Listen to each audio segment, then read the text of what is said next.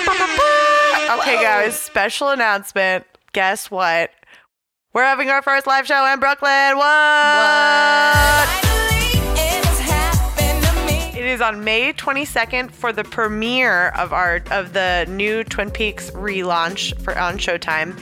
Uh, we're going to be recapping it live as we do. Uh, we'll be at Threes Brewing, which is this awesome brewery restaurant area uh, in Gowanus, Brooklyn. Um, there's limited seating for the event, so make sure you RSVP and let us know you're coming. We're screening the episode at 6:30, so if you can't watch it on Showtime, you can show up early and watch it with us.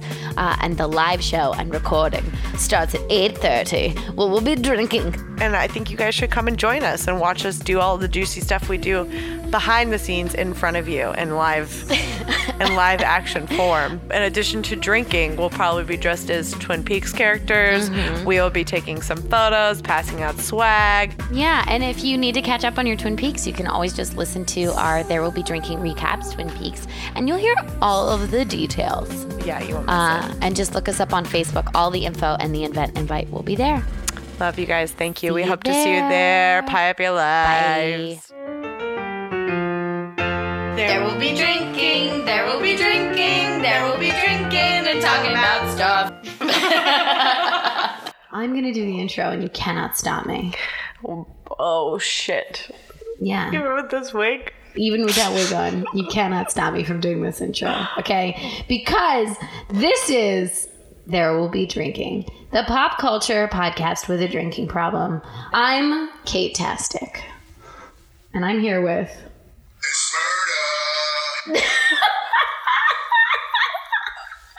What is that? Mur- that's supposed to be murder, by the way. That's murder. What did, what did you That's me. Hey guys. what did you bring to me? Did you bring up your soundboard that announces your name wherever you go? Explain what it is. It is a rap board. Oh, like a soundboard? Yes. But you can. Of, okay. of your favorite rappers' slogans. Like just their catchphrases and what other catchphrases are there? um All this out. Who is that? Is it Drake? Who? Drake. All right. All right. This is where we watch movies or TV or whatever makes sense at the time, and then we make cocktails based on what we watched, and then we play a drinking game we invented to go along with whatever the fuck we just watched. I think we nailed it this week. Yeah, I think we really. Also, we usually have a guest, and this week we decided to do a full Cait and Murda time because You guys love us so much. And that's how Twin Peaks is. Um, so since, but in lieu of not having a guest, because we've had one for so many weeks now, because we started out just the two of us, and now we've had a guest. So like for for what, like three or four months or something. Yeah, and uh you know, I'm not sure if we're funnier with or without someone, but you, you it's think, a good. It's, you it's think a we're good, funnier without someone? Go ahead and admit it. I do. Guests, we love you. We love all of you. I love having you on. I love, I love having someone there to help me make fun of Meredith. And particularly today, I wish we had a guest because you are wearing your Dale Cooper wig in honor I'm of watching taking it off. Firewalk with me, and you look amazing. And you won't take it off, which I gotta say, I love the commitment. I love that about you. I, I like. you commit. I like. so, uh, if all of you have not watched it, you should go ahead and watch our Facebook Live video where we make the cocktail for this week. You can barely pay attention to what you're doing because you're so fascinated with that wig on. You're you just like you're looking up at talking, you're talking, and you're like, I'm gonna put the mezcal in the. Oh, who's that over there? Oh, it's me. I was like trying, like, okay, what do you put in next? And you're like, what? Where am I? I can only see that beautiful creature in front of me. anyway, everybody should watch it because it's pretty great.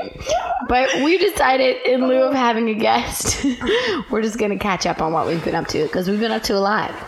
And you guys are probably wondering. You guys are like, "Well, what are they doing?" I think it has. I feel you it's actually like been a really long time since we've recorded. It feels like. Since we recorded it all, or since we recorded just the two of us We're- in well, a non-Twin it's Peaks been- capacity? In a Twin Peaks capacity, it's been a long time since we've talked about Twin Peaks specifically. Fair, fair, 'cause we finished season two a I'm while riding ago. Mm-hmm. high on this fucking movie, man. It felt real good to be hanging out in Twin Peaks. In the Twin Peaks world, yeah, in the TP world. even though it was severely disturbing. This yeah, movie, it was not as fun as the TV it was show. severely disturbing, but I I, didn't dislike it. fucking loved it. You just loved because I was it. so happy to be there. I, I like, think that's the rating. I think you loved it and I didn't dislike it. I think that's our ratings on this. Yes, that's about right. Mm-hmm. Um, I mean, there's obviously stuff that it's a long fucking movie. Mm-hmm. There's definitely some stuff you could take out, and there's a whole extra hour. But yeah, to be fair, I mean, Wait, could- there's a whole extra hour of this movie that we haven't watched. Yes, well, there's a whole extra hour of deleted scenes Oh, that there is. I think a I would have liked to see those. As and long a, as they're not. and a splice together that someone has put together something called the missing pieces, which they splice together the deleted scenes with the actual movie, Oh, so you get the whole movie. Uh, why didn't we watch that? Uh, because it's an it's extra hour. available on Amazon. Yeah, it wasn't available on Showtime, and it's a whole extra hour. Okay, all right, that's fair. I mean, And I feel like we we- should be doing what's what's I'm, squeeze- accessible I'm to the squeezing in a movie, you know, on the subway in my life right Your now. life, your soup's busy. Well, then let's segue into Meredith. What, what's been going on in your life? well, we've been kicking ass and taking names and trying to be podcast KATM. goddesses. KATM. Kicking ass saying names. Um, so that's been a lot of our, our time. Uh, please come to our live show in Brooklyn if you guys haven't Yeah, heard us yeah, ask you to do that already. We have sold out tickets, but we're neurotic about whether or not people are going to show up. We Or are am, really nervous that no one's showing up, but I think I think people will show up. day. I if no one shows up, I'm going to get hammered. Fair enough. Good rule. Once the- Drinking game. If no one shows up, Caitlin's getting obliterated. fair enough. Yeah. But but I that doesn't that's a- mean that you guys shouldn't show up just so that I get drunk, okay? That's not cool. I'll get drunk if you show up too. I think same. I would get obliterated Cool, cool, cool. if no one shows up. Please show up, guys. You don't want to see us like that. Um, besides that, I have been going to school. Yeah, you're you're getting your fucking working girl Melanie Griffith shit on right now. I. That's a great way to put it. I, especially with this wig on. you Dale Cooper wig. Honestly, at this point, it looks like your hair. I keep looking over and I'm like, Meredith, your hair looks great. What have you? d- It's so thick. Can't. It's the best hair. I do have to say, because normally we like we'll do a beginning and then we'll have a drinking game that, we play while we're talking about the movie. But we're playing a drinking game right now. it's called the wig game, guys. We're gonna play it throughout the episode. Essentially. As long as Meredith keeps her wig on, at the end of the episode, I have to drink my entire drink. But the minute she decides to take it off before the episode's over, she got to drink her whole drink. yeah. And that thing looks itchy as fuck. I'm getting it. It's getting itchy, but I'm but it settling also- into it. It also looks really good on you. So I think it's a game of like your pain tolerance versus your vanity. Do you think I'm definitely vain enough? I think so too. Don't. I think that thing's not not even coming off before you go to bed. You're gonna wake up and be like, with bedhead, I look great in this wig. Well, to be fair, when I was upstairs making the drink cleaning up, you came downstairs to get set up to record this lovely podcast, and I came down with the wig still on. You're like, "Is that your hair now?" Forever. You're a brunette. How does it feel? It feels wonderful. Cool. It feels. ah, it's a whole new me. A whole new chapter in my life. So that's Meredith's update on what she's been up to. She found the wig of her heart. She found her heart wig. and it's made her so happy. Some people some people wait around for a person to make them happy, to build their family together. Some people go after their career. Meredith found her wig. I definitely think, regardless if I had a sad day, if I put this on, it would make her feel. Come home, you're crying. Love hurts. Love stings. Love whatever. And then you put the wig on and you're like, celebrate. It's, it's a music video surrounding that fucking wig. Ooh, jitterbug. I I picture more of that. It's like Michael George Michael. All right, I'm gonna drink this whole drink before we even get to the drink game. What about you, Caitlin? Catch me up. Um, Catch me outside. How about that? I, speaking of hair, I had long, beautiful brown hair. You remember? I'm sure our listeners who follow of. us on Instagram. I kind of. I'll, I'll. I'll. I'll try and. it wasn't beautiful. Meredith. No, I meant kind of remember it. Oh, oh, oh, oh, oh. Yeah. Um. Anyway, I had long brown hair that I dyed the bottom pink, and then I dyed it purple, and then finally this summer I cut it all off, It looks and now I have awesome. no hair. the love bottom it. of it is shaved, Love it. and I dyed it blue and purple, and it's now like green and yellow and purple. It's amazing. It looks good. It's like mermaid hair. Oh, story, life story on the train today. yeah, I think you'll like this. There was this woman. It might have been yesterday. Didn't matter. This woman sitting across from me with her friend. It was like this old woman. Um, she looks at me. She looks at my hair. I don't have my headphones in because I was reading A Handmaid's Tale. Amazing book, by the way, by the Bizzle. And What uh, up, Margaret Atwood? What up, Bar- uh, M- M. Atwood, Med Atwood, Maggie. Mag Mag, Maggie Atwood. Mags Atwood. Um, this woman looks at me, looks at my hair, looks at me, looks me over. I'm wearing overalls. I have tattoos. I have blue hair. And she goes, "You better dye your hair back, girl." She said, "How?" Wait, it's better. and I said, I literally said, "What? Why? I already dyed it." and she goes, "You better dye it back. You look crazy." and I looked at her, and I looked at her friend, and I looked back at her, and I said, "I am crazy." no, oh, you did it. Yes, I did. It was amazing. And then for the entire, there was like 10 more minutes of that subway ride before I got off, where she like would just kind of glance at me and look away, like not scared, but like a little bit like, I don't want to talk to you anymore. And it was really awkward. And then I, like, when I got up to leave, I just looked her right in the face and stared at her head turning the entire time I walked off the train. I just, here's my feeling. That's a that's that's the greatest story ever. That is a great subway interaction. Here's the thing: if you're gonna be a bully to, Right. a, to a stranger, don't be a bully to someone who looks like they're pretty confident. Also, she said you look crazy. Why would you provoke a crazy person? I just, yeah, like you better dye your hair back or what? It'll grow back. Like, what's the urgency of this request? crazy. You better be careful out there, girl. You look crazy. Now, let me ask you a Maybe she was question. warning me. Maybe, maybe I'll, I'm gonna ask you a question. Does it have to do with your fucking wig? What would you, she say about this hair? I can't. This entire episode is going to be about your wig, and I can't with that. I cannot. I cannot. I think she would say, "But take that wig off, girl. You look crazy." Cool. Actually, I think she'd say, "You look great, Where you going? girl. Where you going? I want to hang out with you. Where'd you get that wig at?" I think. I got it in Flatbush, guys. I bought it today in Flatbush. Do you want to get to recap in this business? No, don't we have stuff to do? Well, we'll go over the drink. We got it. We haven't even talked about the drink yet. We'll go over the drink and the drinking game, and then start recapping it. Okay, okay, okay, okay, okay. so, Meredith, what drink did you make me while you were wearing this beautiful wig? Let's Wow. guest star. This is our guest. Yeah. It's your wig. Me and the wig. Get it? All right, what did you make me? Well, me and the wig walked up to the upstairs area, grabbed some ice Okay. and cocktail shakers and and Right. a jigger. Was the wig telling you what to do like Ratatouille? it was like, I'm gonna make you cool, baby. Pick up that jigger. Pick up that cocktail shaker. I can't.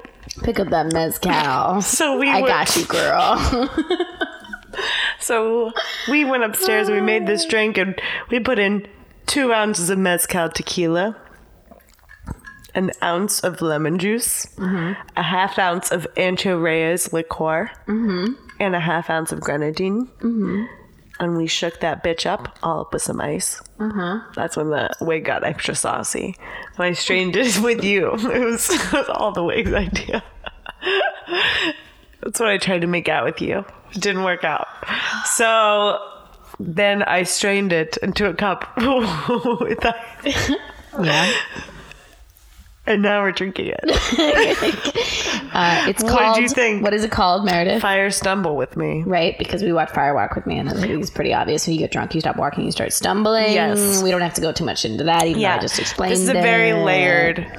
Yeah, there's a lot of layered, Yeah. very deep thinking concepts here in this drink. No. yeah. Are you just saying that because the wig said that?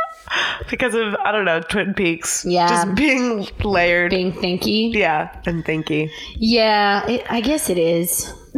I don't spend a lot of time thinking about it. I'm not great at that. I just kind of like surface, but that's what it is. Yeah, you're the average watcher. I'm an average. Yeah, I'm like I I don't enjoy NASCAR, but I'm coming at it from that perspective. Right. I think because we, you and I have spent so many hours of our lives in this, I'm very invested in it Yeah, emotionally. yeah, yeah. You read all the stuff. I'm a You're very on board. Yeah, I'm very invested in it. Yeah, I'm I cool with fucking that. love I'm it. totally cool with that. I don't not love it. I just we have differing opinions about the importance of things. of course. Yeah, yeah, yeah. I That's, know. I think that's what makes us us. And I'm not gonna lie to you. I don't, I really like what this wig is doing to our partnership. I feel like it's a third wheel. Do you think I'm taking it side too much? I don't know. I just, I just don't even like that it's in the room right now. Much less that it's on your fucking head, making you look like Ralph Macchio. A game show host version of the Karate Kid. drinking rule. We can't talk about the wig anymore. New drinking game. New drinking game. We're gonna fold it under the other wig game that we're playing. We can't talk about it anymore. Okay. Okay. That's gonna be. That's gonna be very hard. Okay. Let's talk about um, our actual drinking game that we're gonna we're gonna play while we. Those watch- are the other two. Talk about. Those we already have established the 2 We've established the wig, the, two the- wigs. The, two wig games, and now we're gonna play an actual uh, Twin Peaks game. Oh my god, I can hear you scratching it. I will drink for that. Please stop scratching your wig on mic.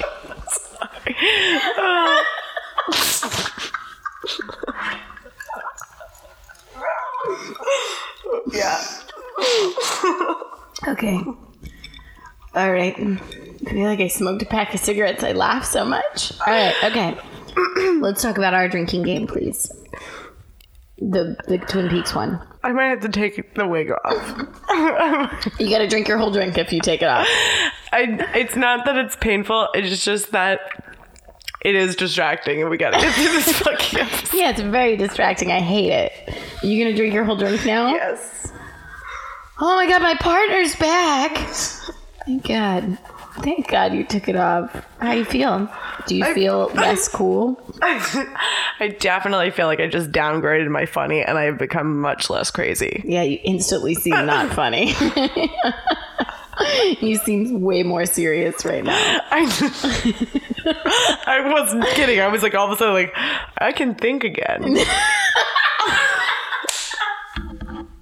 Okay, well, speaking of thinking, Our as we talk about this intense movie, Firewalk with Me, the Twin Peaks prequel sequel, uh, every time we mention the main character, Laura Palmer, who is also the namesake of our drink on our recap show, there will be drinking recaps Twin Peaks. We always drink a Laura Palmer that we made with bourbon and whatever. Listen to it if you want to know the recipe. Yeah, you should do it. You should Anyway. listen to it. Just one. Anyway, every time we say the main character or talk about the main character, we have to drink. And every time we do, we have to go R.I.P. Laura Palmer and cheers and then drink. It's pretty simple. Oh, and since it is that time, Meredith, do you do you know now that the wig's off? Do you know what time it is? for me to drink this drink. You walk out on that field today. Ask yourself this question. More talented, game time. More talented, game time.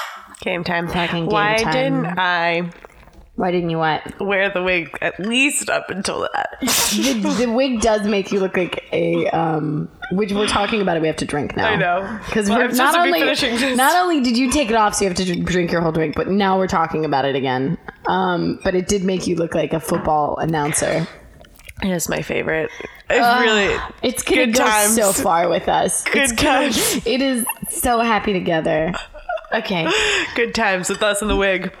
anyway so let's let's get to talking about Let's- this Let's Movie. talk about Firewalk with Let's me. Let's talk not about, fuck around we're anymore. ti- we're done fucking around. we're done talking about hair. let's Let's get let's get down let's to do brass this. tacks. Let's do this. My secret diary. That page There is no other person who could have known where it was. Did Bobby give you this? Or is there someone new? Your Laura disappeared. It's just me now. You made me write it all down. You guys, do we need to explain this to you? Probably a little bit. Firewalk with Me is a movie that David Lynch came out with one year after the finale of Twin Peaks. Mm-hmm. Uh, he directed it. He co-wrote it with Mark Frost, and it's uh, basically the prequel. Right. It tells the story of what happened before Laura Palmer's. Cheers. R.I.P. Laura Palmer. R.I.P. Laura Palmer. Before her death. Cool, cool. Yeah. So that's what happened. Yeah. It came out, and people hated it. Right. It was booed at Cannes. Right. I heard that. Uh, and I, you know, I guess I received some criticism for um, not being like not revealing enough information that left that were essentially holes and gaps from left over from the finale. But it explained Twin Peaks just as much as every other Twin David Lynch movie has ever explained any like any explains its story. yeah. I, It feels as as complete as it could have been. I want to briefly talk because we were on a Twin Peaks podcast recently, which we had a great time on. Yes. Twin Peaks Unwrapped. Thank you, Ben and Brian. Thank you guys you, Ben are and Brian. amazing. That was amazing. The episode was amazing. We love you. Shout outs and love. yes. Um, but they and everyone else who we've talked to in the Twin Peaks community seem to be really supportive of Firewalk with me. They have like a preemptive, like it's very different than the show, but they seem to li- like it a lot. It's very Lynchian. It's, I mean, it, it's, it's exactly, yeah, it's very Lynchian in, in general. So it's, you know, if you're a fan of his, you're going to like the movie. And, you loved it. Can you can you give me an argument for why you loved it? Um, I don't. I just. I thought it was a really good balance of addressing the mythology. I don't. I don't know. I think. I think it really addressed Car- Laura's Laura Palmer's. Cheers, R.I.P. R.I.P. Laura Palmer. Um, I think it did a really good job of addressing Laura Palmer's story and like they you have no sense of Laura's actual character because she's all we know her as is a dead woman. Uh cheers, RIP, I think I said it. R.I.P. oh boy, we're gonna get it drunk, drunk. Um but she's so complicated and a badass and like so such a victim and like she's just Yeah. fucking amazing. Yeah, She's She's I have way mad cooler. respect for Laura. she's way cooler in this movie than she was than she was portrayed in the show. I have she's yeah, I have I I, mean, she was cool in the show. Yeah. I, I didn't. Yeah, I just I mean you just don't know what eh, what was ever really true. I didn't think you knew how strong she was as a character and as a person until this movie. Yes. Yeah, I did. I think I think it's because like you know that you you know that Laura Palmer was abused by Leland. Yeah, But and that really like sets up a dark backstory. but like it's explicit in this movie, so it's very dark and and difficult to watch. Yeah. So it's Mm-hmm. like you just you just forgive Laura for everything else after that. And Mm-hmm. she is like Sheryl Lee is like amazing Mm-hmm. and her like laugh in this movie is so fucking good. she's I mean, no, in this she's movie. she's phenomenal. She's so good. Why isn't she like in everything? Is mind blowing. But she's like this. I don't know. Yeah. I I really I just agree with you on that. liked the whole thing. Mm-hmm. It was gory. Like it was like uncomfortable. Like the It was uncomfortable. It was very I wouldn't- violent. I wouldn't, say it was. I mean, it was violent, but I wouldn't say it was gory as much as it was uncomfortable. yeah, it's it's just very violent. the there's a lot of there's a lot of rape and there's Yeah, and there's also like a lot of like imagery, like close up imagery or things that people do that are human that are super uncomfortable. Like Yes. specifically, I remember the like eating out of a spoon. oh yeah And it was just a lot of the movie was this like just kind of like chest clenching feeling. yeah. I think it, I mean it it puts you in that space. I mean, Mm-hmm. to, which is. You know, More than the television show yeah, did. for Yeah. sure. It puts you. It, it makes you. And you know what? There's there's TV shows now that are doing that that are like Yeah. evoking that kind of feeling. Like uh, uh, Taboo is a show that kind of evokes that like like uncomfortable, Yeah. gross, but also like ethereal thing. Yeah, Yeah, mm-hmm. yeah. It's weird. it is weird. Game of Thrones, I mean, has the those dark moments, but this, I don't know. This just like really This doesn't tell a story the same way as Game of Thrones, but the, I know the mean, music, yeah. the lighting, the, the just the cinematography, like the whole thing just puts you in this um, like this place of of anxiety, and so you just seem to like know exactly what Laura's feeling at any one moment, Yeah, and it's insane. It's really I don't know. I love it. I really liked it. yeah. This was. I didn't dislike. yeah. This there were a lot of things I liked about this movie. It was really dark, and I usually love things that are super super dark. Right. I, I just I- I guess I'm I'm dumb and I need a story to grasp onto and I need a plot and I need obvious things and Right. and and David Lynch just doesn't do that. Right. And so I think he's just not my type of storyteller. Right.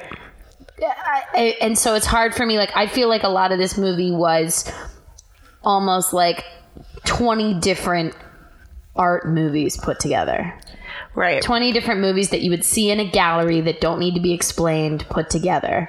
And I just I, like I can do that for 30 minutes uh, once a week, but I can't do it for 2 hours. And even the 30 minutes once a week like there's signs of humanity that make sense and in this it it, it, it it's just all nonsense. Right.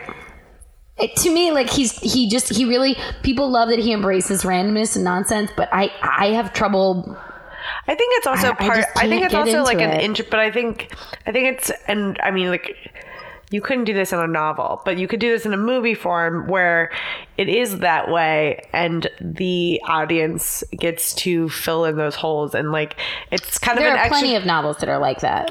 I don't- but I don't like those novels Yeah, either. yeah. I don't like those either. Well, it's I- just like you have to have a lot more patience with that, is what I mean. Because like a two hours is like it's one and done. I just reading's a longer, so it's.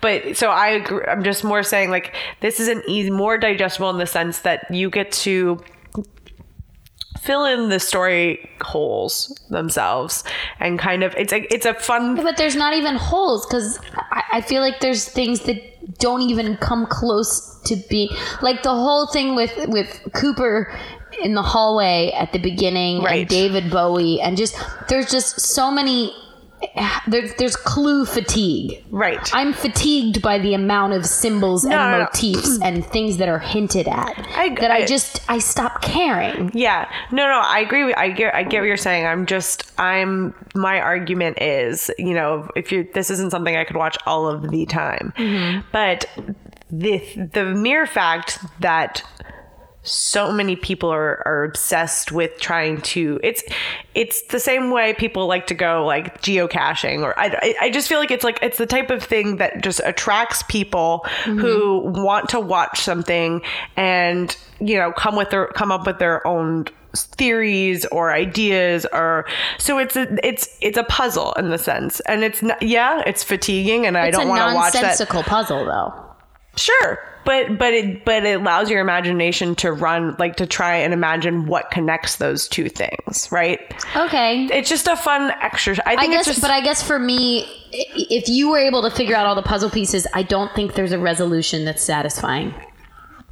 Sure. You know, what I mean? we watch we watch TV shows and movies together all the time, and I love cyclical storytelling. I love when things loop back around. I love when they make sense. I love when they click together. I love when it feels when the audience feels like they're a part of the story and and his movies and his directing totally reject that. Right. And I guess I guess that's a statement within itself. And there are plenty of things I liked about this movie. I know I'm I sounds like I'm bashing it right now. I don't think uh, you I- are. I, it's I just I don't understand his style of storytelling because I don't understand the message that he's trying to give. right. Like he it just feels like he's being random to be random. There's no resolution. There's no it's not an equation. It's just it's like it's like a Jackson Pollock painting. And there's room for that in Yeah, art. And yeah, I'm cool with that. That's all I'm saying is uh, like That's just why I just can't grasp onto those things. I think that it's I also don't like abstract expressionist paintings. That's what I'm saying. It's the same thing. That's, yeah. that's what I'm saying. It's the same thing, and that's what you just have to be willing to work at your own thing when you're watching. The- And if you don't want to do that, then it's you're not gonna. and It's exhausting. It is exhausting. So- yeah, so, I'm, I I'm- mean- maybe I'm a lazy watcher. Yeah, If, if you don't want, if you don't want to have to watch something and absorb your your entertainment dosage that way, then yeah, it's it's difficult. It's, it's a difficult thing to watch. I do want to talk about. There's tons of things I love, though. I Well, want to talk I think we should just go scene by scene. We should definitely at least address the separation of the two years and the two different murders uh, specifically. Okay. Okay. Cool. So Let's do it. because we start with um, we start with uh, where in Deer Meadow, Teresa Banks was murdered. Mm-hmm. Yep. Uh, similar to the way Laura Palmer was murdered. right. And um, there is an agent, Chet- Chet Desmond, that Yeah. is uh, sent on the case by Gordon Cole, Mm-hmm. uh, classic, time old favorite character. Yeah, and I liked. uh Chet Desmond, you liked Chris Isaacs? I liked his partner, the Oh, Kiefer, Kiefer Sutherland. Sutherland, yeah. he was amazing. So they go to investigate Right, Teresa, Teresa Banks, Banks, murder. And the weirdest thing is, too, when Chet Desmond lands in uh, Mm-hmm. Deer Meadow, there is uh, a basically a messenger named Lil, mm-hmm. all dressed in red with a red wig. Mm-hmm. Yeah, And- she's just kind of like a clown, And she, yeah, and she was wearing, or a mime. right? and she's wearing a blue rose on and a ra- mm-hmm. a red skirt suit and she starts doing all these hand movements and making facial expressions and stomping weird and apparently this is a communication of Gordon Cole, right? Yep, That's or- essentially or, of maybe the FBI.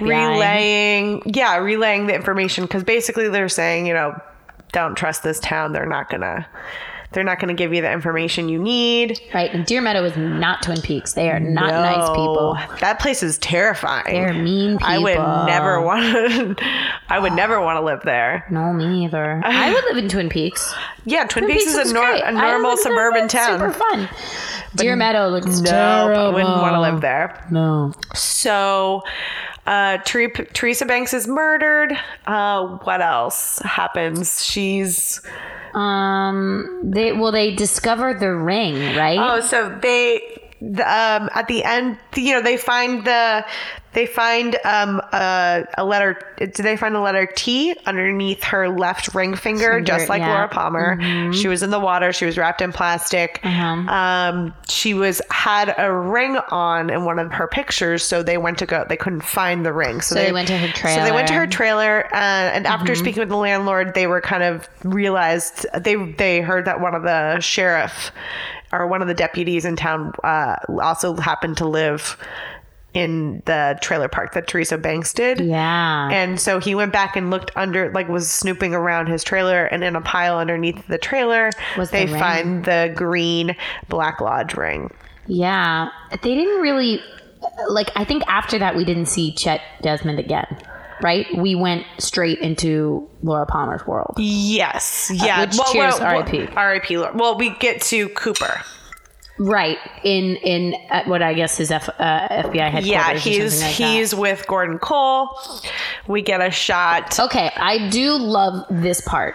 Yes. I really liked um Cooper looking at himself in the camera and then going back and looking at himself in the camera and then going back and then David Bowie showing up because I know that that um, uh, David Lynch is really into transcendental stuff, Right. And to me, that was all about like astral projection. Well, and I think I I- think If we're gonna make sense of the nonsense, that's kind of what well, I was trying to figure so out So this whole part is like essentially a dream. of Truman's. Yes. No, no, Or, uh, Cooper's. Cooper, I'm yes. sorry. Mm-hmm. Yeah, yes. This this whole scene is essentially a dream, and it seems Right. I've I've heard a theory too that.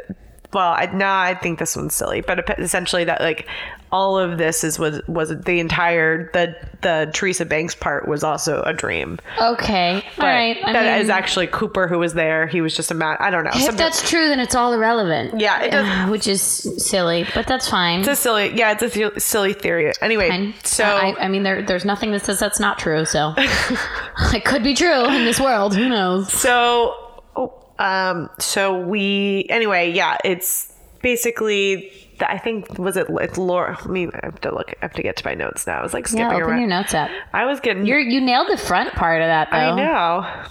Oh, okay. So we get the yeah, you get the David Bowie coming in, and then after that, we also get to the weirder part of Cooper's dream that we're kind Mm-hmm. of re- retelling here, uh, where the man in the red suit, the small man in the Dave- Yep. man, ma- uh, He's the red suit is or originating.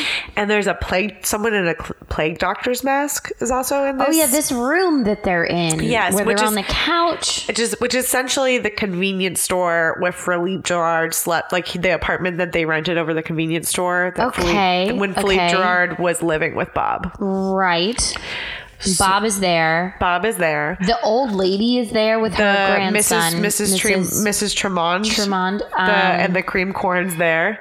and then there's a little kid with the creepy, uh, like the plague mask, But it's not the plague mask. It's like it's like a like a bird. it's a like plaster of Paris. Like yeah, like f- com- completely covers his face and then just like a long like a skinny long nose, nose. or a Pinocchio nose. Yeah. So anyway, so the so Cooper, you know, wakes up from this dream and then he decides that he needs to uh, go figure out where Chet is because Chet, had, Chet has also disappeared, um, and so he needs to go figure that out where he is.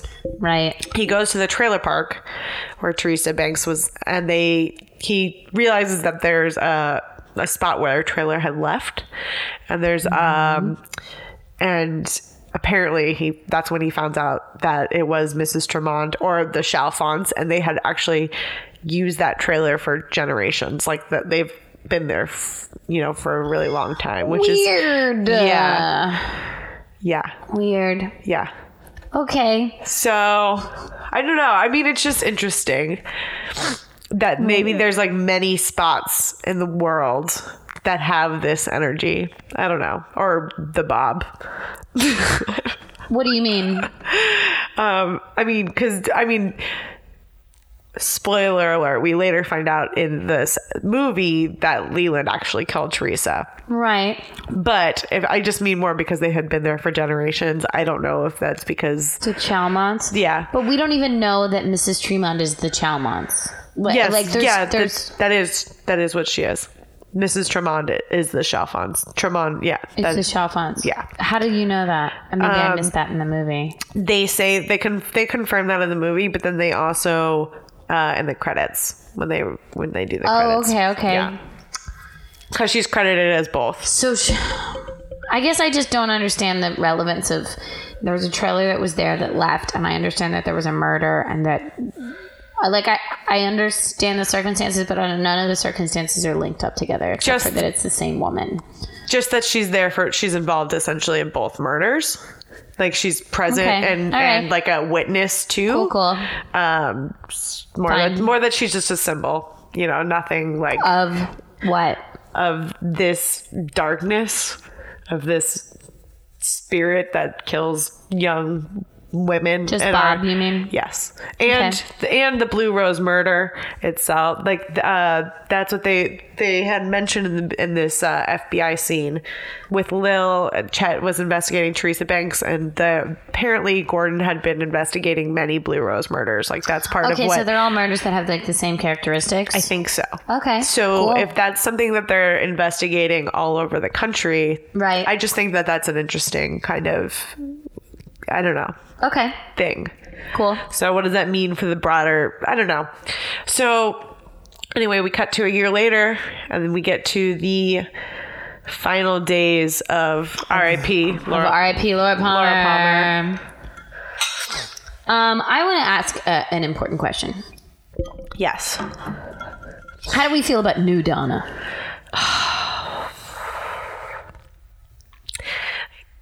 I understand that maybe Laura Flynn Boyle was not on board with the movie. I get it. I understand how logistics She- work.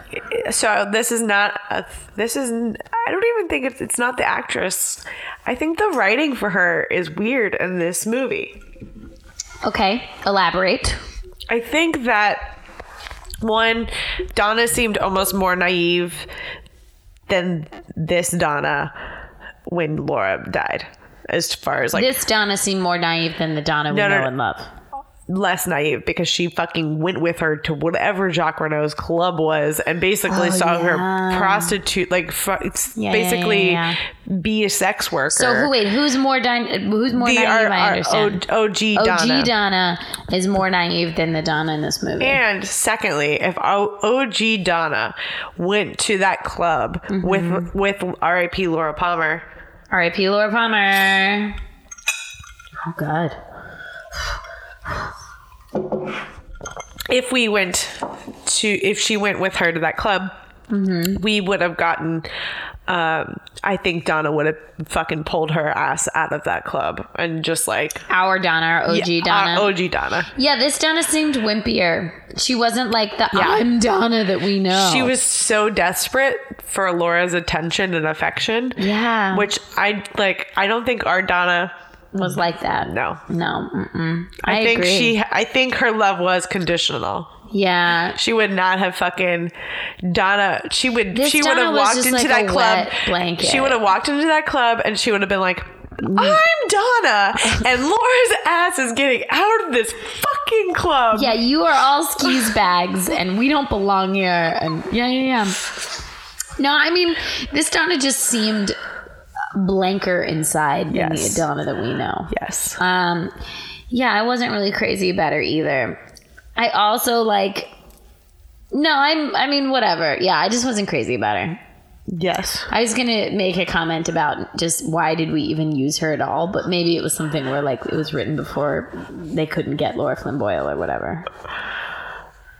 I, I just I'm like, why even use a character that you can't cast as the same uh like notable person? But it's fine. I've, I mean, everyone's in the. Everyone's in the movie. Even James is in this fucking movie. yeah, Like, everyone's in the movie but Donna, and yet Donna takes up maybe 40 minutes of this movie. And to me, it's like, But I mean, I mean, as far as the character, they all were with her in her final days, and they were True, like important okay. people in her family, in her Right, life. right, right, right, right, So okay. and impacted by her death. That's why they're in the show. So it would be silly to ha- not have some version of the character Well, in the movie. Melissa McCarthy was only in four minutes of Gilmore Girls: The Revival because that's all they could get her for. But so they didn't. So they conveniently wrote around it. That's all I'm saying. Yeah. But I mean, I, I don't know. I don't know what that. Well, I mean, Maybe it would have ruined the storyline. yeah, yeah, I think movie. so. I think it would. I think it wouldn't Um, have worked for like the way yeah. that the series goes after this story. Yeah, that makes sense. But so anyway, so we go to basically Laura being a fucking baller at school and just being able to tell everyone what to do and doing cocaine in the bathroom. Yeah. And just cocaine all day. Yeah. And uh, you know, doing her Laura shit. I love how she talks to Bobby. I love how she talks I to everyone. I love it. I love how she talks to everyone. just like she's hanging out with Donna, she's going to school, she's doing coke in the bathroom, but basically it seems like everything's chill. And then the way she talks to Bobby outside of school, oh my, Yeah. yes, yeah, she and and she definitely does not give a fuck about him other than the cocaine. Other than the cocaine, because I remember like in the first season, I was like, I was like, my impression of Laura Palmer was built on the fact that she was dating Bobby and James, who both, Right. who both suck. Right. Right. Like, but they're different, but they both suck. Right.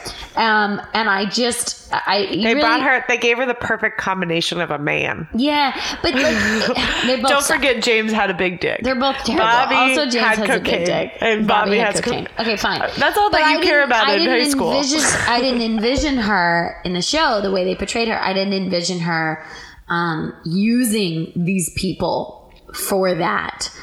And in this movie, it literally is like Donna is out for herself. Or not Donna. I mean, usually, Well, OG Laura. Donna is out for herself. Laura, RIP Laura Palmer. Um, Laura is out for her fucking self. She's got shit to deal with, a lot of shit to deal with, a lot of dark, deep, dark shit to deal with, and she just doesn't have time for for Bobby and um and James's bullshit. She does. but at the same time, she still kind of feels guilty for using them, but not that much. But I, she- appreciated that. I mean, No. I think she did genuinely care about Donna and James. Oh, I, I definitely think she cared, but she also was like, "Your bullshit. Like, I can't pity you. I don't You're have time for that. silly. I don't have time for your bullshit." You're silly. You don't need to be Right. like. I don't need you in my life right now. She legit called Bobby dumb to his face. And I loved it. I like wrote it in all caps. I loved it. And she's like not into to true love. And she's just like Donna's like, Do you believe in true love? And Laura's like, No, bitch. Like life is hard. Yeah. Wake up, you Yeah. know? um Let's can we talk about Sarah? Can we talk about like the abusive home relationship, right. not including Well, being I definitely- uh, Bob, but just the like dynamic of her house because so much shit goes down in Laura's house. Right. Well, I think we should definitely mention uh, real like basically where it starts is where she goes home for the first time after school and starts uh, writing in her diary and realizing pages are missing. Right. and she knows. So she realizes that pages are missing from her diary. Yeah. That her dad took them. And That Bob took them. That Bob, or sorry, yes, She she doesn't doesn't, know know it's her dad yet. yet. So uh, she, that Bob took them. So she runs to Harold Smith's house and is freaking out. Right. And what she says to Harold Smith in this scene is that Bob has been having her since she was 12 years old Oh my god, it's so fucked up. and he was the only one who could have known about the diary yeah, so fucked and said up. that he and then said that sh- Bob had told her that he wants to be her, be her, or he would kill her. I do have to say that it's not clarified in the Twin Peaks TV show that Bob wants to be Laura. The minute they clarify in this this in this movie, so many things about Twin Peaks make sense Yes, to me. yes, Not that the movie makes sense to me, but this information from the movie helps me with the TV show because I understand the entity that is Bob. yes. I also think that the fan fiction that we read helps me understand the entity that is Bob. But like, I just, I was like, of course, that's why she's being tormented. Right. Of course. I like, I just, yeah, I got it. I got that. Right, and I think that I think when I think back at the, this, like the fact that he possessed Leland for so long. For so long, yeah. I mean, if he really is only possessing one human entity at a time, and he is only possessing Leland, Also- he really wanted to be P- Laura. Also, Like, killing R.I.P.. Teresa Banks, R.I.P.. who R.I.P. Laura, Yeah. who kind of looks like Laura, R.I.P. Laura, um, makes a lot more sense. Yeah. Well, then the question is like, what is the pull of Laura? And I also think like Laura is a unique human. That's obviously been clarified in the writing and the way that she's portrayed, and Right. the fact that Bob wants her, so she's going to be unique. Um, so is Dale. Right. So I think like what's interesting to me is like why why Laura and Dale? Why are they connected? Are they connected? What's going on there? That's interesting to me. Right. So there's another theory I've heard about is that they're sharing the same dream. Ah, well, she's dead. R.I.P. Laura Palmer. Yeah. R.I.P. But they're sharing. They're sharing maybe like a like another dimensional dream. So, I mean, the fact that, like, so whenever Dale dreams of the Red Room of the Black Lodge, he, he sees and communicates with Laura. True. and alternately whenever. Oh, so it's like their pass through. yeah. Cool. So who know? I mean, they're you know. Yeah. It's not that they're. It's not the occupy. uh, It's not occupying the same time. Right, right, right, It's right, right. occupying a time where. I do have to say, uh, uh, David Lynch does play with time and space a lot. Right. I argue that he plays with it too much, Right. Because it's super confusing Right. to ninety percent of the Right. audience. But In a dream sense. I understand why. I understand, Right. Not even in a dream sense. He does that in reality. no, I just mean in this sense, in this use, it's almost. in the it- specific use of Cooper and Laura. Yes. that's fine. I, I- that's I what I'm saying because they're mean- literally going to like a different dimension. Yeah, yeah, yeah, yeah, and that's fine. I, I understand how that works. I just mean through through much of his work, he plays with time and space in a way that is, that is hard to understand. And there's an argument there in the sense that like we don't understand time and space as humans, and blah blah blah, and it's fluid, and Einstein, and you know Kurt Vonnegut, Slaughterhouse Five. I know Words. I know, I understand that, but at the same time, like the the argument is missing. Uh, it doesn't matter. You you get what I'm saying. Yes. But I, I I like in this instance in the storyline between in, in this area that they're sharing the same dream, or at least that they're able to somehow Communicate communicate through this red through room, whatever that yeah. means. Uh, yeah, that's cool. because I do I like to I liked I thought when I watched when I watched this movie I thought a lot about what if you're in the red room and Yep. you you know your dop your your soul is in the black lodge you are there forever or i don't know i guess there's some reason you can go back to your body but essentially you're there's a doppelganger on earth that is living your life and it's not you yeah. um, what is your soul doing in the Black Lodge in the meantime? Are you trying to disrupt what's happening on Well, Earth? also, how does time pass in the Black Lodge? Right. Right. Like, does it pass quickly, slowly? Like, what is? right. yeah. So, like, if you're, I don't know. Like, I think that would. know I think. I think that's essentially what they're trying to do through the dreams. Is I don't know if they're like, I, I don't know if they're facilitating fate right. or trying to disrupt. You know. I uh, do- the spirit from from doing its desire. I don't know. Or like I do have a I have a question that's not clarified. That might be clarified in the show. I'm ho- maybe or maybe not. Right, probably. is it two? Is it your soul? Is it two physical beings? Is that there's a doppelganger and an ult like a bizarro Superman? Is that Right. there's an evil you because there's an infinite amount of possibilities Right. and universes? Right. Or is this a religious thing where it's a demon version of you and that's your soul, or it's just a darkness in your soul? Or like you know what I mean? Like I I I am curious about what that is. I don't really need a solid answer on that, but like a, maybe like a more of a hint at what's Yeah. the fuck is going on. well, I think we'll probably like we. I'm sure we will. I think of all of the characters, we know uh Cooper the best, right? True. So True, true, if we're and this has happened to him, so we'll have a clear so answer about exactly, we'll have Right. seen his story arc. So I think I'm hope I'm hoping the answer is yes that that Right. Um, will happen. um, Somewhat. It's just mind like. Speaking of the return, it's mind blowing how many famous people are going to be in this series. Like, if you just get little like snippets every once in a while of who the fuck's going to be in this this movie. I have not. The I, show? I on purpose have not looked into any information. I haven't watched any trailers. I haven't read any articles. I have looked at nothing. I know nothing about the new show. I'm really excited. I did that on purpose. and I'm really excited about it too because I think you've been like delving into a lot of it. I also love spoilers. yeah, I don't. I really want to go into it blind because I, I, the same reason I'm complaining about the way that things are unexplained in the, in the.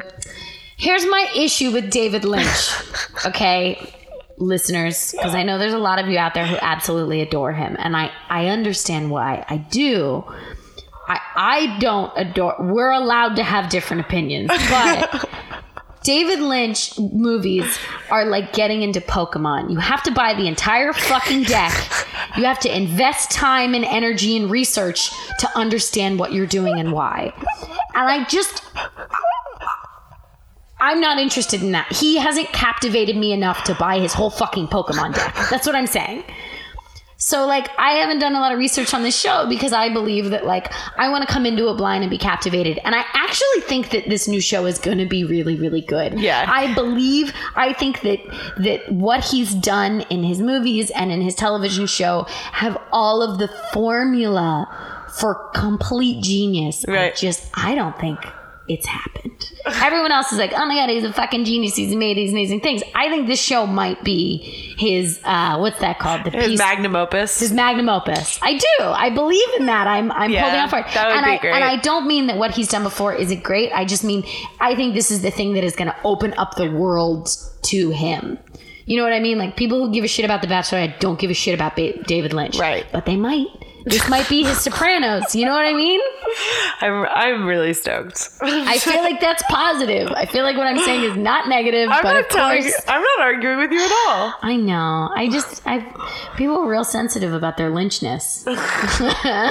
so I'm just trying to like You're just trying to talk people off the ledge. I'm coming at it from a layman's point of view. That's all I'm saying. I feel you, girl. Um, can we talk about the people in the town that we recognize from Twin Peaks in this movie, in the sense of Well- like Leo and Shelley? Well, well, I was gonna say right in the next scene after I, the one that I'm talking about is uh, Cooper and Agent Rosenfield. Yeah, Pretty great. That was great. It's short and sweet. I love It's short and sweet, but yeah, it's I love good. the representation of their history together. Yeah, because we know it from the show, and here it's even more solidified. yeah, I, Yes. I'm in, and and and Cole. Like I like that they all like directly work together.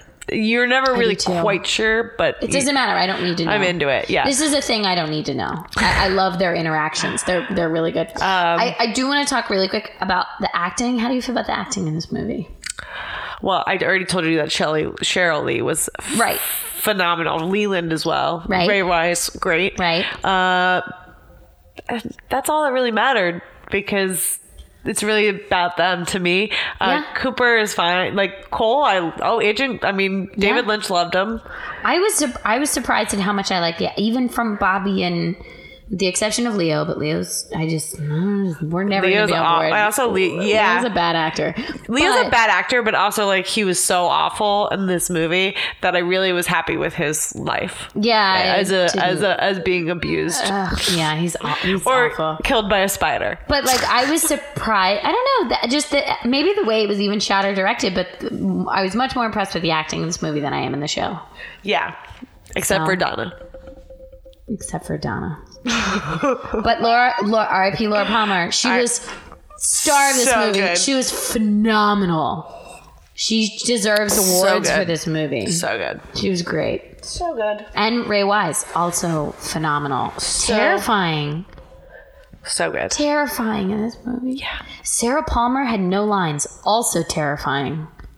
Not terrifying, but like great act. Like she made it even more scary to be in that house. Well, and we get so.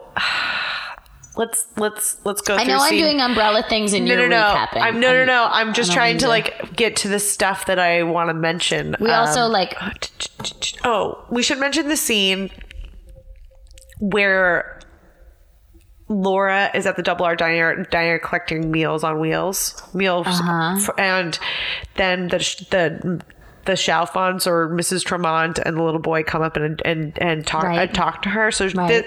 freaks her out. Right. They give her a picture. Uh, so she heads home, Mm-hmm.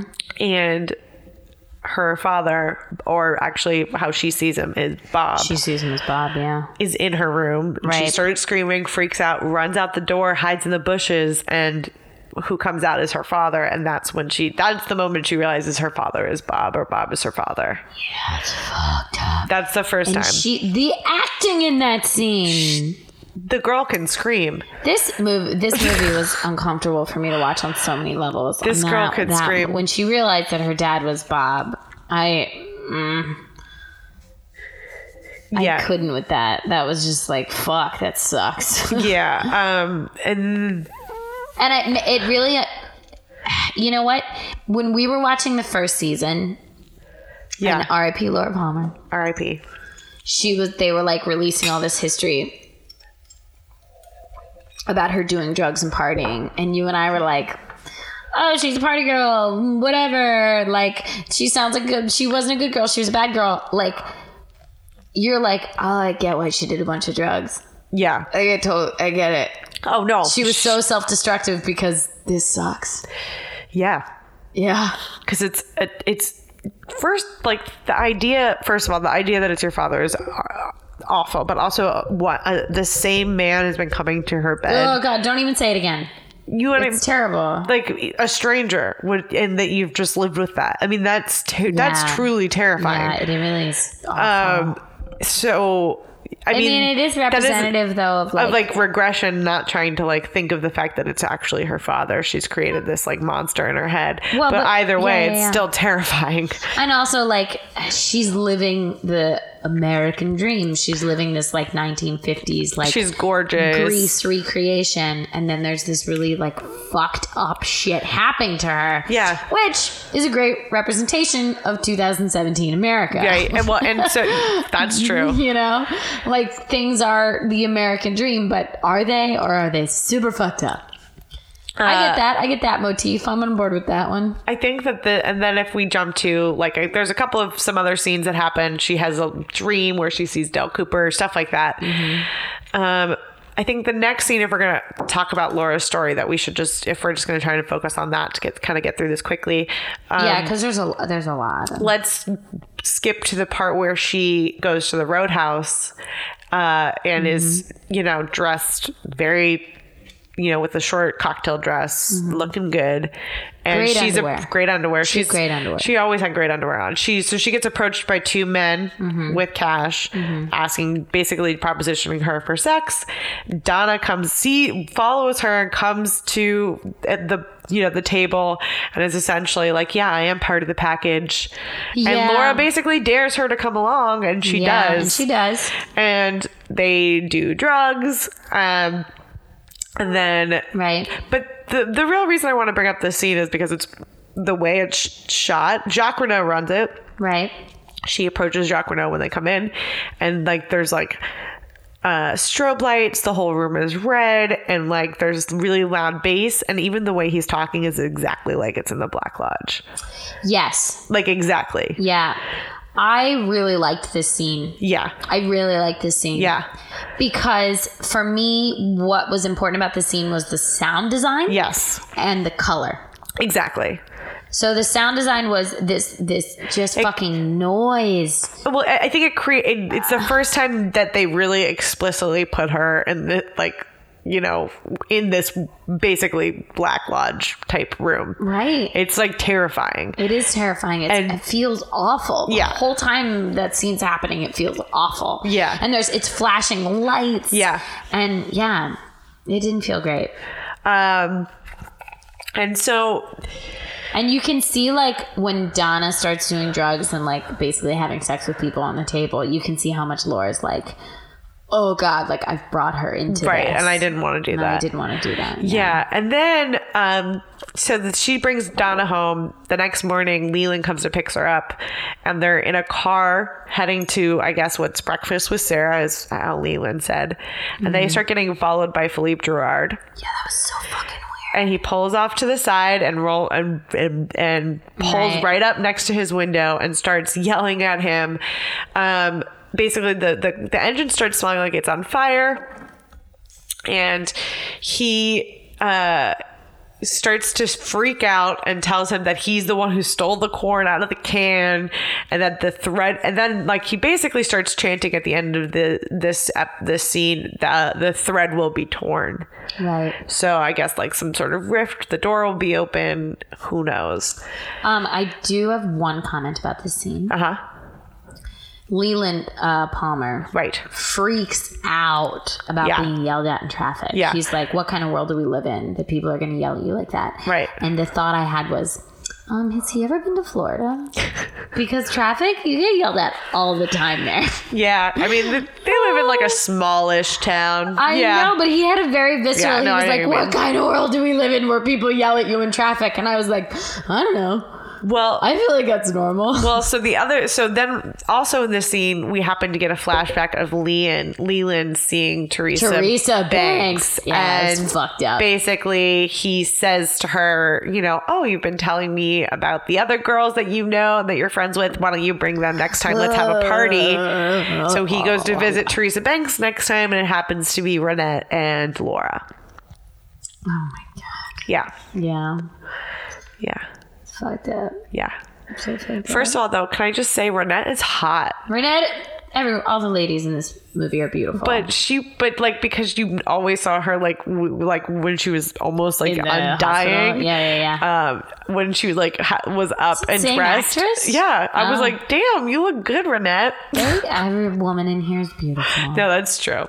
All the men are old and gross. Except That's- for Bobby and James. James, as much as I dislike James, he looked pretty hot in this movie. he was pretty sexy. I got it. I got it. I got what was going on with the heartthrobness.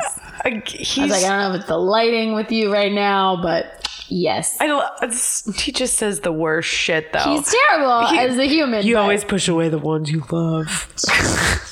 Did you read that on a Hallmark card, James? I, I do like that Laura at some point is like, he's an idiot. Yeah, I do She's too. so many times I love like, how James, intelligent she is. I love how Yeah, often yeah. she just tells James like, you're an idiot. and she admits to Donna, like, John is like, James, it's great. And Laura's like, he's fine. R.I.P. That is bitch Laura Palmer. R.I.P.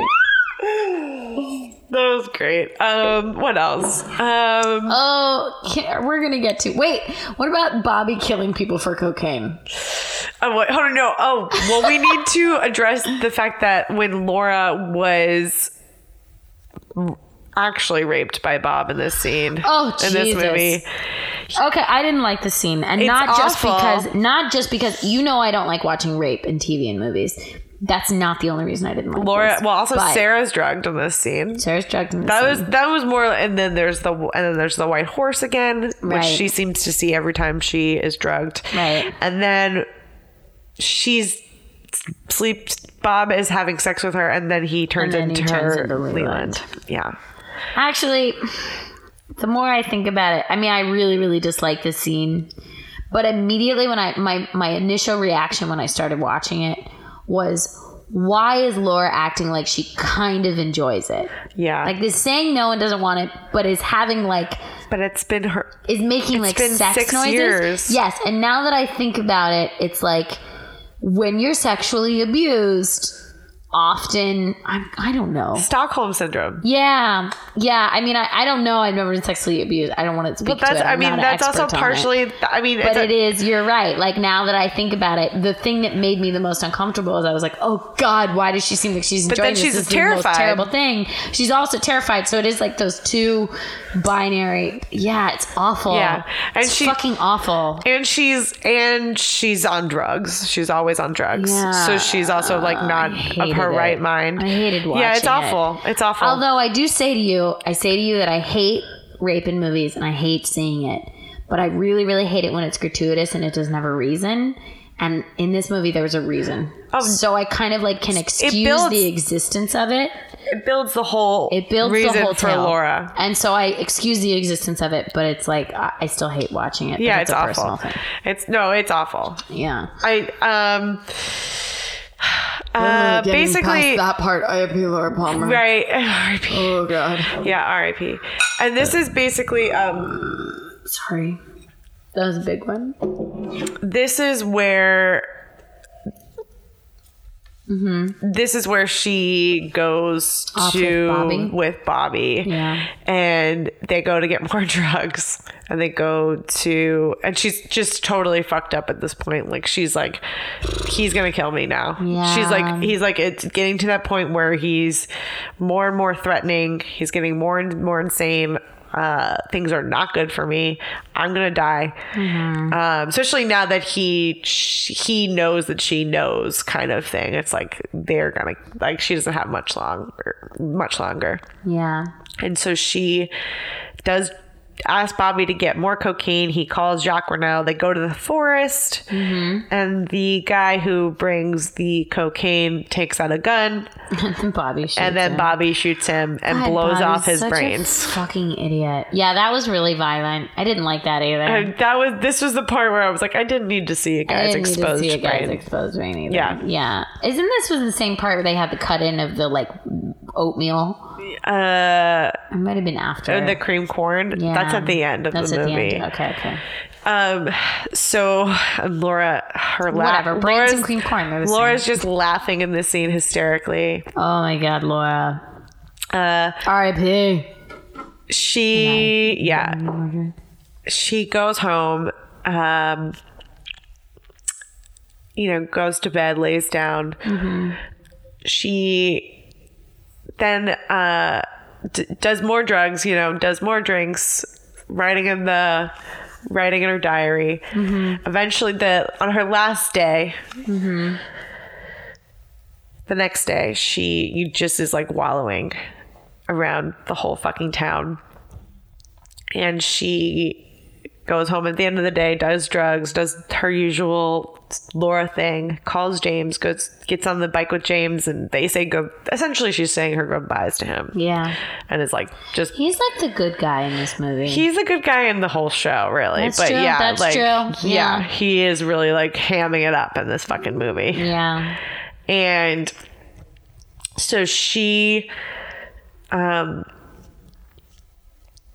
what did she what did she do? Oh so they go in the forest and say their goodbyes. This is the scene basically where james says that she was riding down the highway they were leaving the forest and she mm-hmm. jumps off the motorcycle mm-hmm. runs in mm-hmm. and meets leo ronette and jacques Right. where they go to the forest and have a gangbang Right. and Leland follows her and them there. And that's where Laura's final moments uh, begin. Well, yeah, he takes her off to the train car. Takes her to the train car With Ronette. With Ronette. They tie tie her up. well, she's been tied up already by uh, what's his face? I think Jacques. she, yeah, she or she gets tied. up. I don't know what. Yeah, And then exactly. there's the bird. It's basically like the lead up to the beginning of the show. And and to her going to the Black Lodge. Yeah. Um, lots of stuff happens How do here. you feel about the ending? Right, we're at the ending. She's been murdered. We kind of know how she's been murdered because we've watched the show. Now she's in the Black Lodge. right. So Um, I I you mean like how she's murdered, like kind of We the, know how how, that she's murdered. We've watched the show. Right. But I, mean, I, just mean like the scene of it itself. I, I don't think there's anything to say about we like we like Leland Right. murders her. Right. He doesn't. He almost murders Ronette. Then she, well, the ring gets thrown into the train car. She puts it on. Ronette gets saved. Right. Um, and then she's in the Black Lodge with, Right. with Cooper. Right. So is that what you're asking? That ending? The Black Lodge part? The end of the movie. Right. Yeah. Um, I like it. I think it fills in all the holes What do you?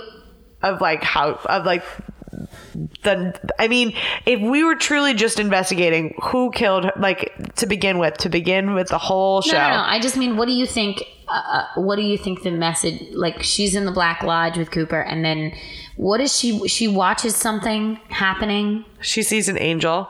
She sees an angel, right? And there's this really long sequence of zoom in and zoom out on the angel, Right. And she starts like crying and laughing, and she's really happy. So is it just that like she's finally happy to be dead, or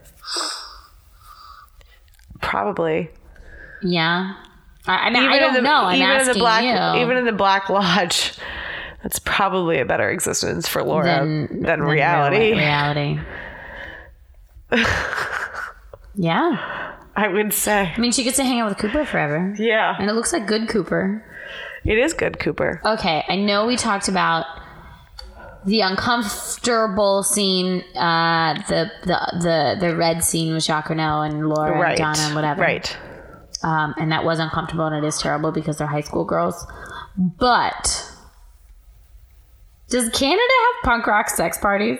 Because if they do, we need to go on a vacation. Because I would have a great time at a punk rock sex party. I think that- I mean, as long is as it was all consensual. Is this in Canada? Yeah, I guess it- Canada. Yeah, I guess that makes sense. Yeah. Canada looks way more fun than they make it seem. Yeah. I mean, I, again, I would I don't definitely. want to. I would no. I would definitely go to that bar. Cool. I don't want to like abuse and exploit young abused girls, but I'm just saying you and I might have a really great time there. If there was a whole bunch of consenting adults at that bar, right. I would More have a great consenting, time. like non-drugged up adults. Right. We'd have fun because the music was kind of cool. Right. That girl dancing and stripping, she was like Hot, hot. yeah, and also like I'm into like being in a, a, a, a room that's over like too much stimulation for a couple hours. Yeah, I thought it was cool. It puts you like it kind of gets you drugged up without the drugs. I like I had a moment where I was like, this looks like a good time, and then I remembered all the other stuff, and then I was like, oh, this is terrible. But there was a moment where I was like, ooh, I'd go to this party. I'll bet this party's going on in Bushwick. I was just like, what what are we doing later? Anyway, How do we get there? how do I get there? Um, yeah. Well, so we know that this movie is really important for the return of the series. That's cool. I'm into that. It's like- I, it did give me a lot of information about the series. And I think it gives you a lot more information about Bob. Yeah, I did. I understand Bob more. I Yeah, like, I understand Laura more. R.I.P. I don't know. I just I think it's great. I think it's just yeah, it's it's definitely canon. Like I liked the movie. I'm glad we watched it. I don't think it's a masterpiece. But No, no, that's no. my own thing. I don't think anyone thinks it's a masterpiece, Some people do. but I think it was definitely uh, It's important. and important. Yeah, It's important to the story. Well, Guys, we had a lot of opinions I think we this. should say had though. I think we should say real quick. Who was your? What do you think Cooper was writing in this memo calculator? in this movie, what was Cooper writing in his memo calculator? We should say these are questions we ask at the end of every episode of There Will Be Drinking to recaps Twin Peaks. Yes. For listeners who are joining us from our mothership. Just a little housekeeping there. Yes. Um, Cooper was writing in his memo calculator that guy who Astro projected in with the white hair and the southern accent who looks like he might be British. He looks like a good time. I want to hang out with him. Um, I really loved Chet Desmond. That's what Ethan Cooper was writing in his memo calculator? That he was in love with. Do you think Chet was Cooper's boyfriend before he met Truman? Meredith? It's possible. All right, good to know. I I think you're right because it seemed like Chet and Kiefer had a thing, and Kiefer is definitely a Cooper. So no, no, no. Uh, Cooper is the is the Chet Desmond. Kiefer. No, but I is mean- the Albert Rosenfield. personal personality wise, Kiefer Sutherland seemed more like Cooper than he did like Albert. Fair enough. Um, so you think that they had a love affair, Chet Desmond and Kiefer? skipping skipping questions in my head. Oh, I thought of an answer. So you're living life like a David Lynch film, is what you're doing. You're just skipping and Yeah. answering I'm questions that time traveling. asked. Okay. okay. You're an uh, adult woman. You can do this. It's really hard. What was Cooper writing in his memo? Cooper was writing in his memo calculator the recipe for Fire Stumble with me. Yeah, I think so too. I agree with you. I That's what he agree. was doing. Uh, who's your favorite minor character? Stop it. Chet Desmond. oh, here we are. Um, my f- minor character, the singer, and that Julee at Cruise? that- At that, nope. The other, one- the dancer, maybe at this the sex club. Oh, the the naked, the one getting naked. yeah, she had great hair. Yeah, she She did had have great hair. phenomenal hair. She did have great hair. I was in there. I think she was singing too. Maybe not. I don't know. Um, what else? What else do we ask? Usually we ask, "Where's Bob?"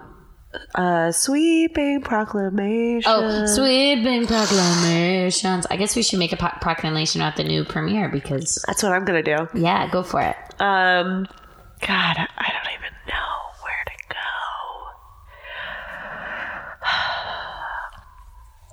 Do you think that? I think Coo- I think Cooper probably left town because That's your sweeping proclamation. So wait, so um, listen. So I think Cooper probably left town um, because something happened to Annie. It was too difficult for him to stay there. And so he left and has been investigating other types of these murders, has been totally normal his whole life. Nothing's been going on. But there's a reason he has to return to Twin Peaks and fucking all hell breaks loose with, with Cooper. Okay. Things start, bad stuff ha- starts happening around him. Mm-hmm. Weird shit. Okay. I'm with that. Okay. I'm on board with that. That's my sweeping proclamation.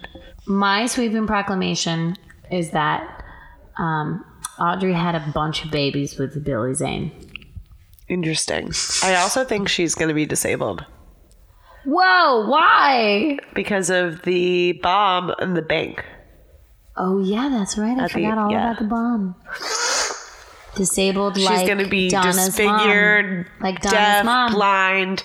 Yeah, something. Something's going to happen. Okay. Yeah. Interesting. Um, I Forgot all about the bomb in the bank. yeah, then the other two questions we asked are not appropriate here. Where did this episode jump the shark? It didn't. It's because it's a movie. But you could, did, was there anything crazy for you? No, not at all. Yeah. Nothing was too crazy for It me. It was all yeah. There wasn't anything that seemed out of place really, other than just the general out of placeness that is the way it's Exists. put together. Yeah. Uh, and then uh, where's Bob? But Bob was well established in, Bob was in in Leland. Leland. Yeah, the whole time. hanging out. Fuck. Yeah, This movie was not as fun as the episodes. I, I mean, it wasn't bad. It just it wasn't well, fun. you, when you don't get that that sweet, sweet Tru- Cooper Truman love. there wasn't as much humor. Yeah, no, there's no humor. There was no humor in this movie. Yeah. It was just depressing. Yeah, I'm looking forward to it. The new show, I am too. I'm really looking forward to it's Gonna come out every Wednesday, guys. Our recaps will be out every Wednesday. and our mothership podcast where we just talk about stuff that doesn't have to do with Twin Peaks, but we're probably going to do what are we doing? Wonder Woman. Yep. We're doing the new Guardians movie probably. we're doing um we're going to do Meredith and I's favorite movies Yes. where we review each other's movies. yes. Um, we're gonna have guests on. We're gonna have comedians on, bartenders, friends of ours who are willing to hang out with us, set designers. Who else? are Fucking people. Do we have set designers? Isn't Sophie a set designer? Yes. Yes. Yeah. Um, you name it, we'll figure We out a way to you. have it on here. Because this is there. We'll be drinking with Cait and Murda. Yes. Follow us on all the things, guys. We are on our website mostly. Yeah, there will be drinking podcast.com. I think that's the most important one. You go there and you figure it go all You out. can figure out the rest of it. You can maybe go on Facebook because you want to watch our Facebook Live. But newsflash, our Facebook Live is also on our website and on our YouTube. Basically, just look up There Will Be Drinking. And you'll find us. And you'll find us. If you go on your iTunes or your Google Play or your Stitcher and you look up There Will Be Drinking, we're there. We're not hiding. We're there for you. We're not hiding. Also, um, we gotta wrap this up like now because I'm gonna die. So uh, I think we should just say, "Pie up your life Pie up your life, guys. and have a damn, have a damn good, good cup cup of coffee.